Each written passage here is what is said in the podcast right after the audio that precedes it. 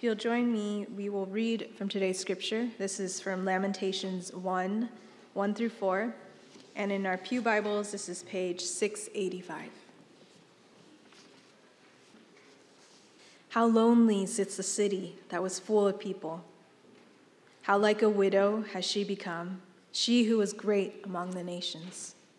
She who was a princess among the provinces has become a slave. She weeps bitterly in the night, with tears on her cheeks. Among all her lovers, she has none to comfort her. All her friends have dealt treacherously with her, they have become her enemies. Judah has gone into exile because of affliction and hard servitude.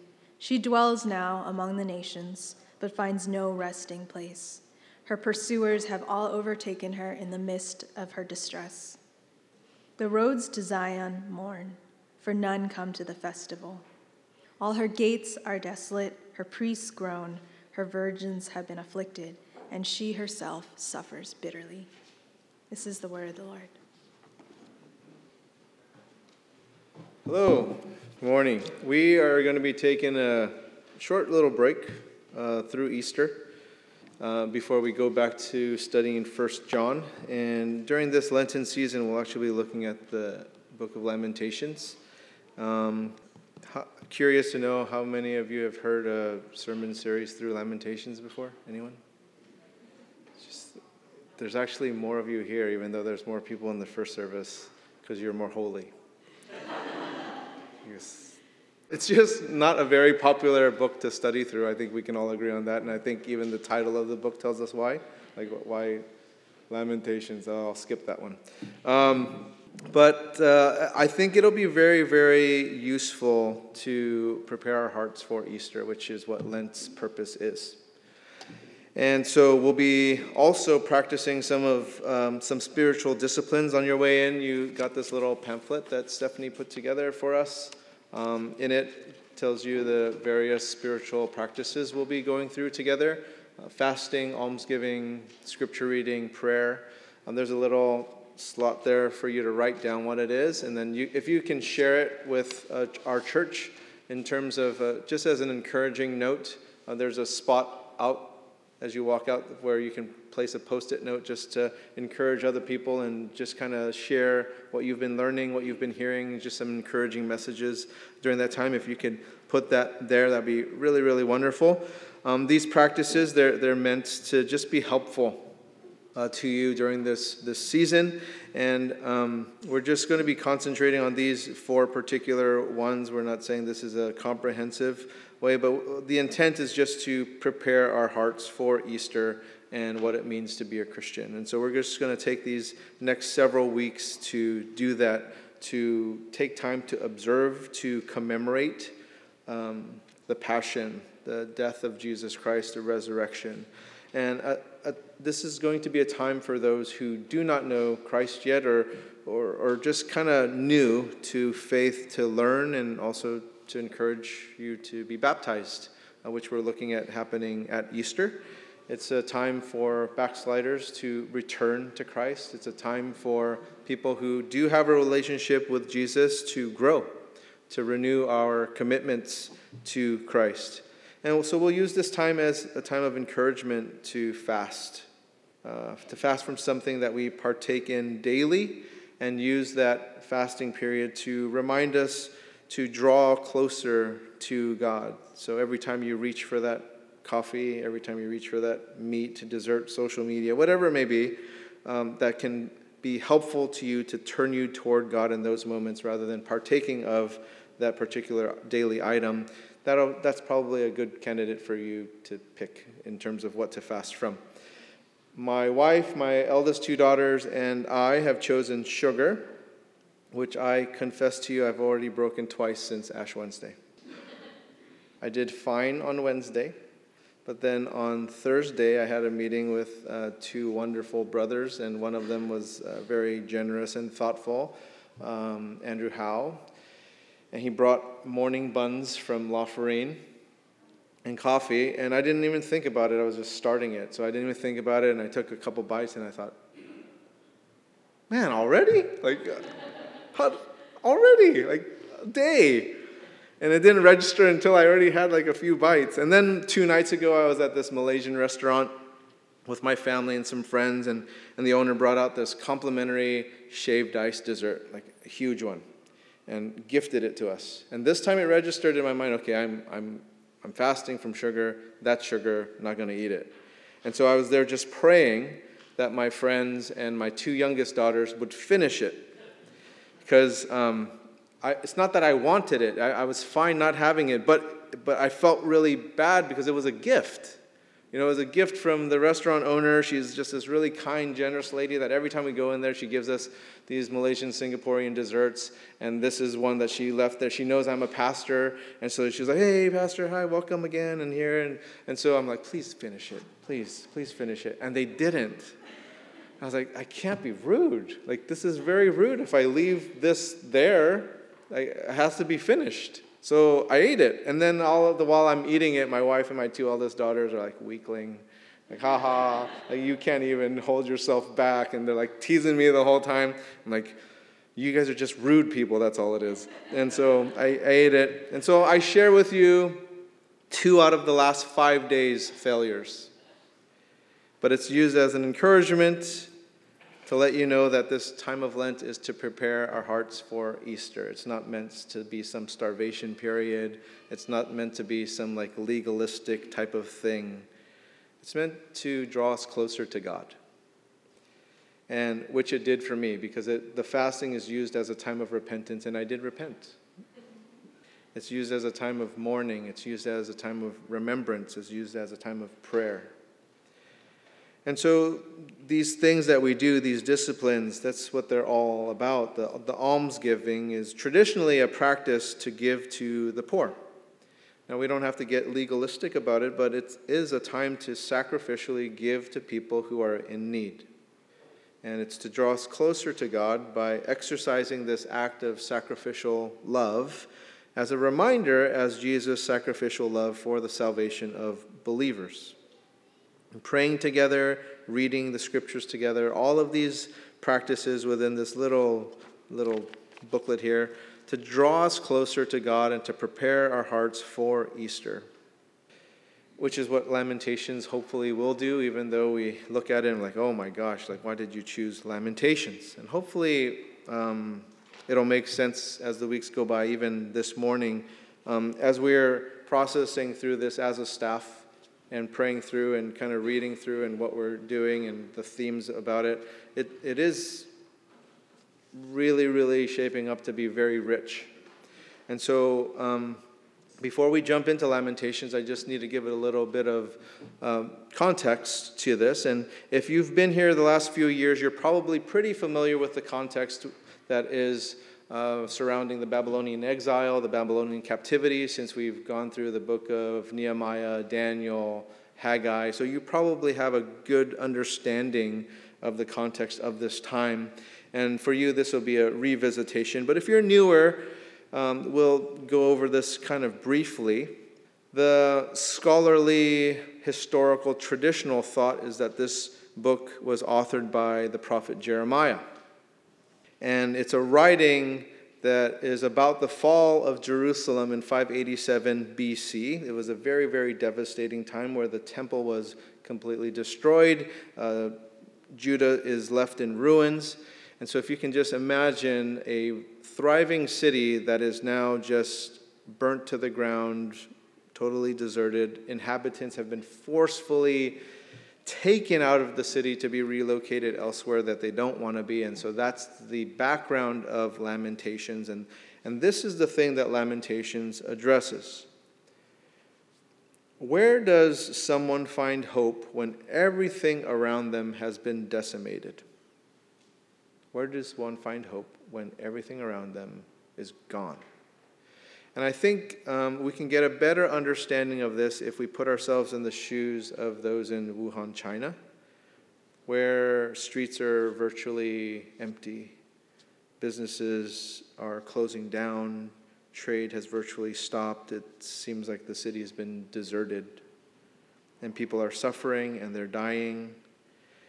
And I'm this is one thing I'm not saying is that that is judgment against them from God because that is what happened to Judah, that this is a judgment.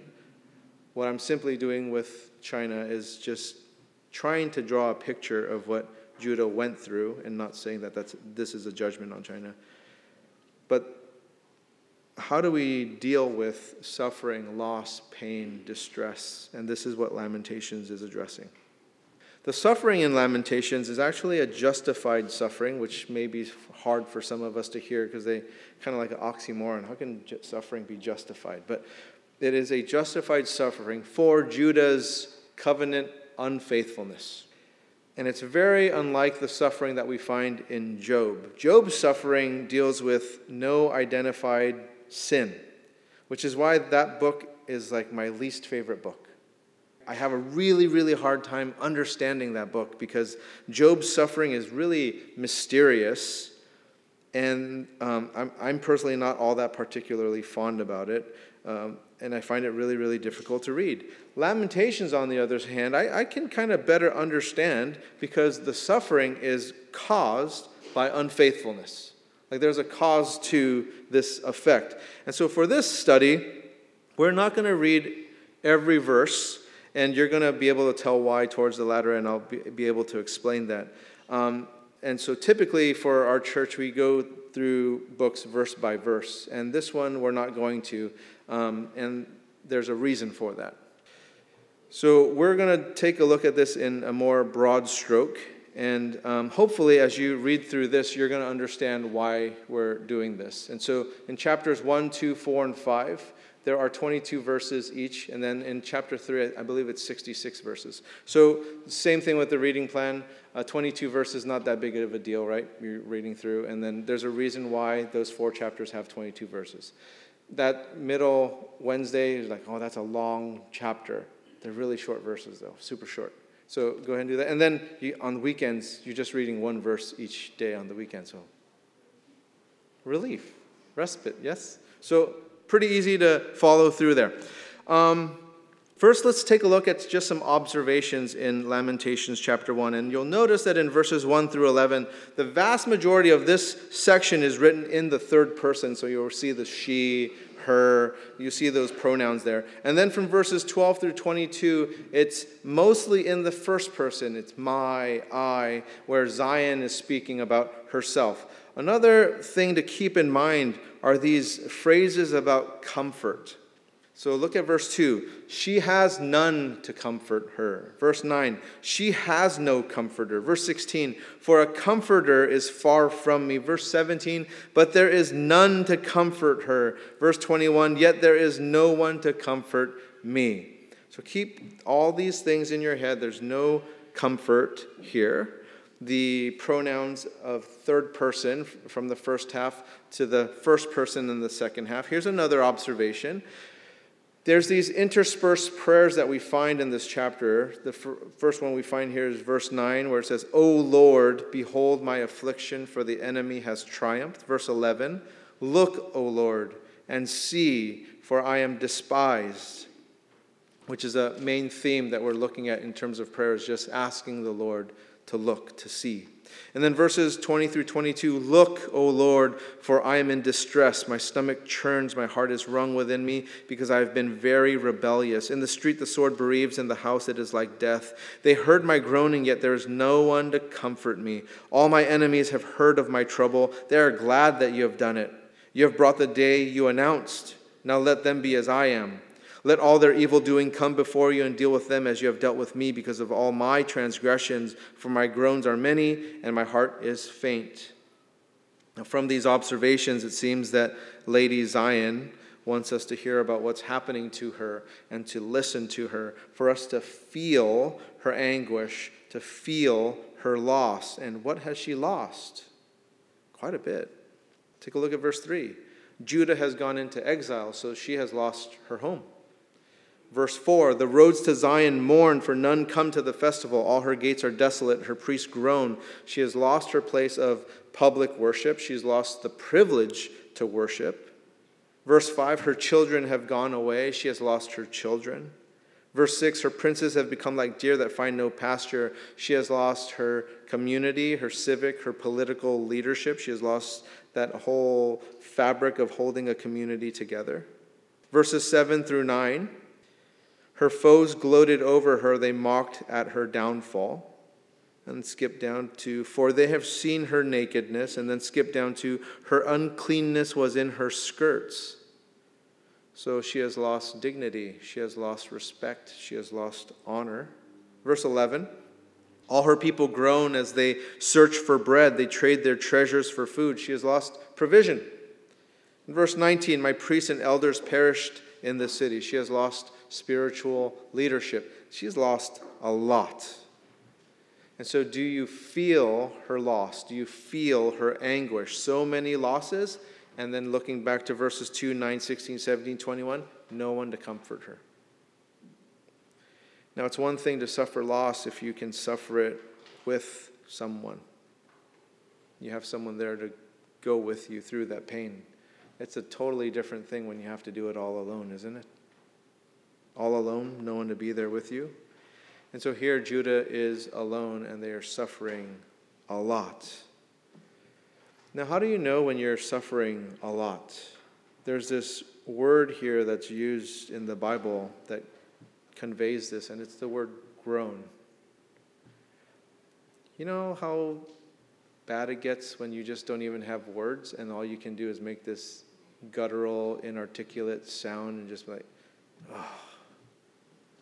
Like there's nothing you can say, or there's not, it's just this way to convey pain and despair and grief.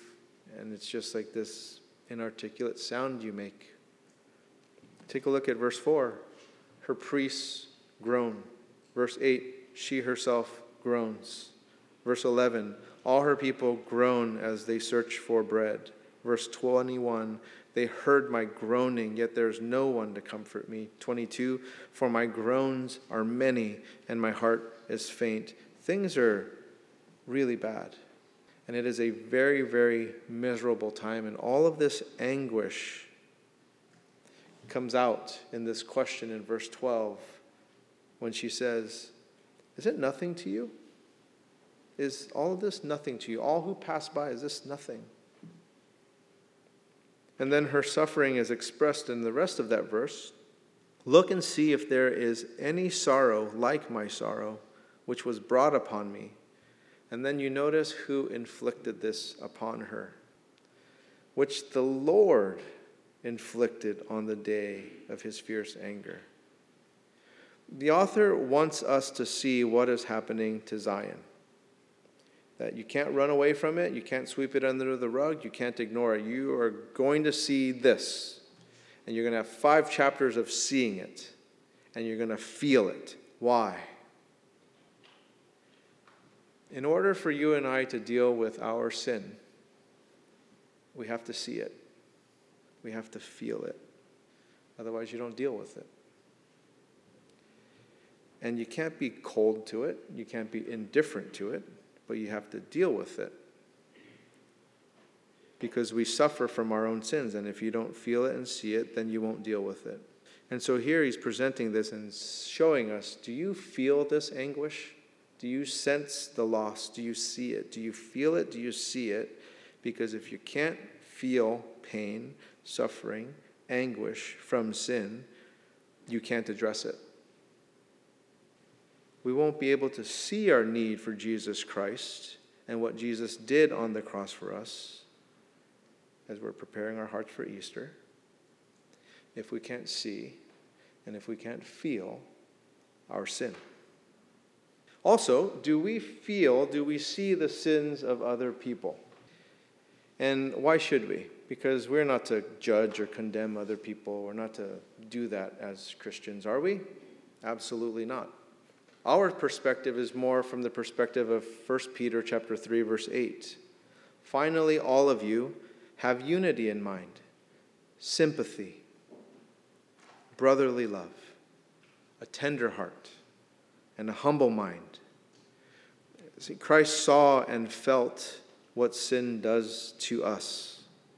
And so, as we share the good news of Christ, because we see and we feel what will happen to others, not condemning them, not judging them, But we've always, we've all experienced those who evangelize with a motive and a heart that is off. And it doesn't come across very nice, it doesn't come across very good. Do we have the unity of mind, sympathy, brotherly love, a tender heart, a humble mind? And so we ready our hearts for Easter as we look at other people like this. And may we feel the anguish sin causes and see it and look to Christ, our deliverer, for them, for us, as we prepare our hearts. Now let's look at another uh, block of scriptures here in this chapter, verses 12 through 19, where things move from first person in verses 1 through 11 to first person in 12 through 19. And this is a signal that things are getting a little bit more personal in terms of um, that suffering and that anguish, that distress. And we know from verse 12 that it was the Lord who inflicted, but it's not the only verse that tells us that. Verse 5 because the Lord has afflicted her for the multitude of her transgressions, that Judah is being judged for her covenant unfaithfulness. Back to verse 12, it says, The Lord inflicted on the day of his fierce anger, and then verses 13 through 15, from on high he sent fire into my bones. He made it descend. He spread a net for my feet. He turned me back. He has left me stunned, faint all the day long. My transgressions were bound into a yoke. By his hand they were fastened. They were set upon my neck. He caused my strength to fail. The Lord gave me into the hands of those whom I cannot withstand. The Lord rejected all my mighty men in the midst, in my midst. He summoned as assembly against me to crush my young men. The Lord has trodden as in a winepress the virgin daughter of Judah pretty evident what's happening, yes? We can't blame it on anybody else. There's a lot of the Lord, He. So in verses 12 through 15, it's God. God inflicted the judgment for being unfaithful. There's no one to blame here. It is very clear it's God. Now, why is He doing this? He's not blaming God. He's not saying, like, see, it's Him, it's Him, it's Him. That's not His point. The author is pointing out truth. He's not blaming God for the judgment. He, the author knows what brought the judgment about and that this judgment is justified by Him, God. It's a just ruling for what has happened, and the author is clarifying what happened and all the stuff that God did, He's right. Look at verse 18. The Lord is in the right, for I have rebelled against his word. And so, do we hear that truth? And sometimes we don't like this truth. But truth is truth, and we can't avoid it forever. God only deals with truth, God only deals with reality. And that is where hope lies, because hope cannot lie in a false reality. Hope does not exist there. Hope is not in lies because the lies cannot deliver. Real answers can only be found in an honest, truthful assessment of a problem. If we know the true assessment of the troubles that we face, then we can have hope in figuring out the solutions for that trouble. Only when we know truth. And Zion acknowledges this truth, but this wasn't the first time for them, was it? Because you go back to Egypt Israel's now in the wilderness after coming out of Egypt, being set free, and yet what do they do? Golden calf. And then what do they do? They worship Baal during the time of the judges. And then they're saying, like, well, you know why? Because we need a king like everybody else. Everyone else has a king. So let's have a king and things will be better. We'll do better. And then you read 1st and 2nd Kings and things aren't better. And then they just keep shooting themselves in the foot no matter what they are doing. And then here we are again showing the unfaithfulness in Lamentations. And this is so much like us, isn't it? Time and time again where we get delivered by God and things click for us, and then we find ourselves like, man, again, I ate a cinnamon bun, I ate shaved ice, whatever it is, like whatever I'm doing, right? I just do things, I just do things. Not, I guess it can be sinful, but do we hear the truth? Do we hear truth? Are we able to see the Lord's discipline? Now, um, before wrapping this up, I, I do want to point out um, how Lamentations is written by the author. It's, it's so creative. And um, the reasons why chapters 1, 2, 4, and 5 are written with um, 22 verses is the Hebrew alphabet has 22 letters. And so uh, what's happening here is um, it's an alphabetical acrostic, meaning that it's a poetic form of writing which each line of the poem be- begins with the sequential letter of the alphabet in Hebrew. And so that first letter of the alphabet uh, begins the first verse all the way through the 22nd letter of the alphabet in verse 22. And so in Hebrew, it's uh, A, B, G. So it's Aleph to Ta. And then we'd say A to Z for us, right? So for them, it's A to T. For us, we say A to Z. So you know how this is when when, when you want to say like things are complete, like, oh yeah, A to Z, we got this thing, it's all done. And so they'd say the same thing, A to T, it's complete. And so this is how these verses are structurally formed, which is why you can see now we're not going verse by verse because um, it's poetry. And it's, how do you how do you break that down verse by verse? So we're looking at it in more of a, a broad way so that we can get a better understanding. So these things, uh, these verses are laid out in a sequential letter to the Hebrew alphabet. Four out of the five chapters in Lamentations are written in this acrostic way, and so we have to ask, why are they doing this? Now, the thought behind this is that this is so that it gives us a complete expression of grief, a full, comprehensive one, a, a very thoughtful, purposeful way of recording for us grief and how this is being dealt with. Theologian and scholar Eugene Peterson who was a very, very prolific writer, wrote in um, Five Smooth Stones for a Pastoral Work. He, I, this is a quote from his book.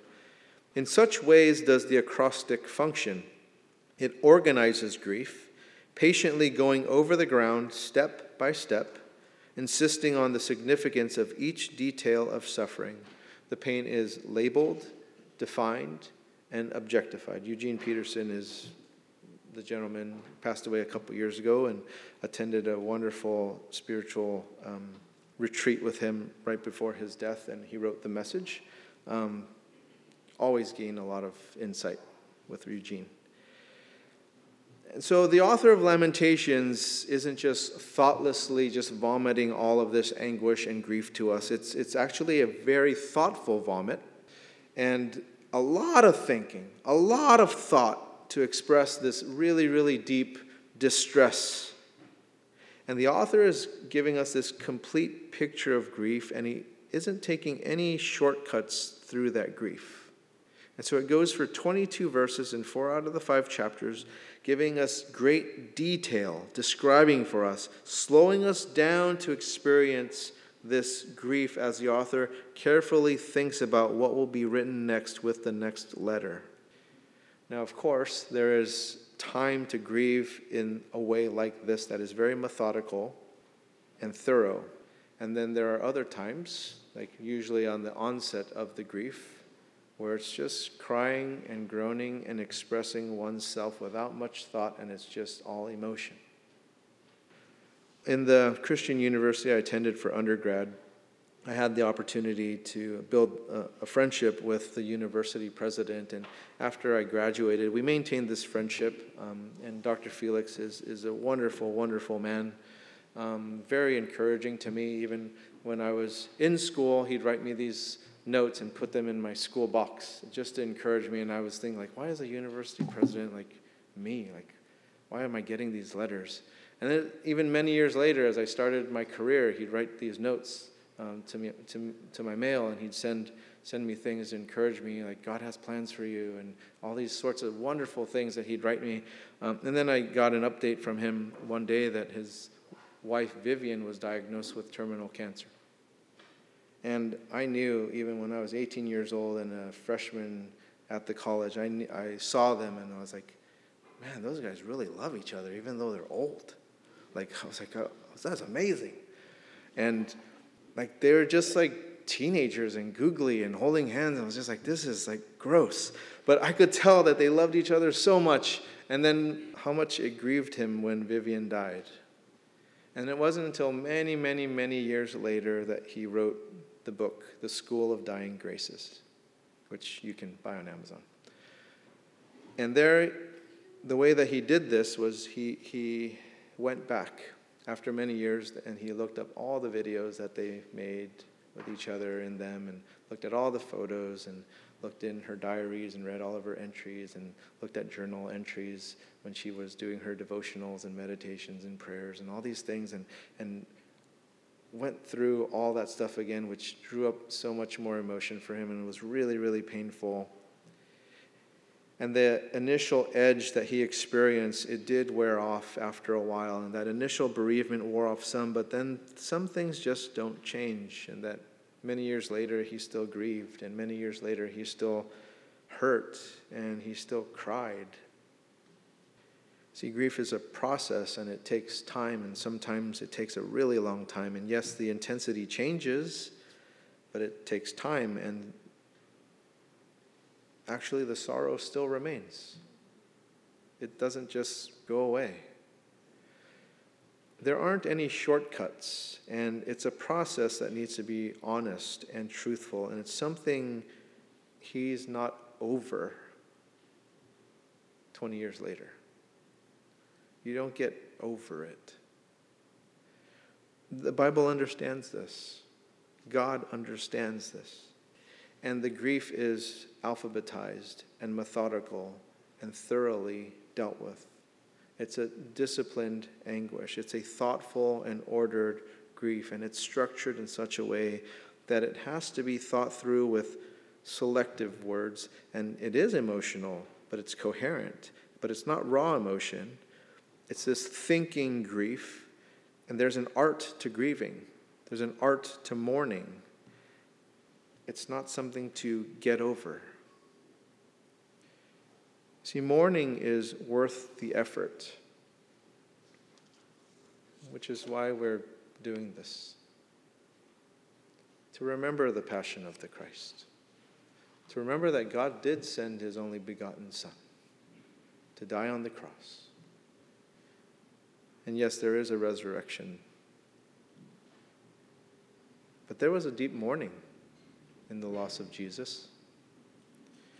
And so let's appreciate this acrostic, knowing that God cares deeply for our emotional health, for our mental health, that it's worth that emotional, creative, thinking effort to prepare ourselves for Easter.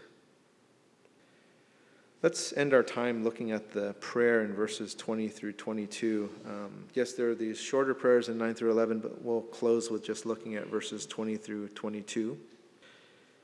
It reads Look, O Lord, for I am in distress. My stomach churns and my heart is wrung within me. And so you'll notice this feeling, this true, honest feeling of distress. Because I've been very rebellious, and you notice that they're taking responsibility for this guilt. In the street, the sword bereaves, in the house, it is like death. And so you notice the conditions of distress. They heard my groaning, yet there is no one to comfort me. Notice that loneliness. All my enemies have heard of my trouble. They are glad that you have done it. And so you notice the enemies around them who are not comforting them are actually celebrating at their demise. You have brought the day you announced. Now let them be as I am. Let all their evil doing come before you and deal with them as you have dealt with me because of all my transgressions. For my groans are many and my heart is faint. And so here's this part of, of those, that last verse there that is actually a, a doctrinal petition. That the author realizes that what God says he'll do, he is going to do. And so he already knows that God said he is going to judge his own people for a unfaithfulness. But also God is going to judge his enemies. That God will bring to justice all the nations. He knows that this is doctrinal.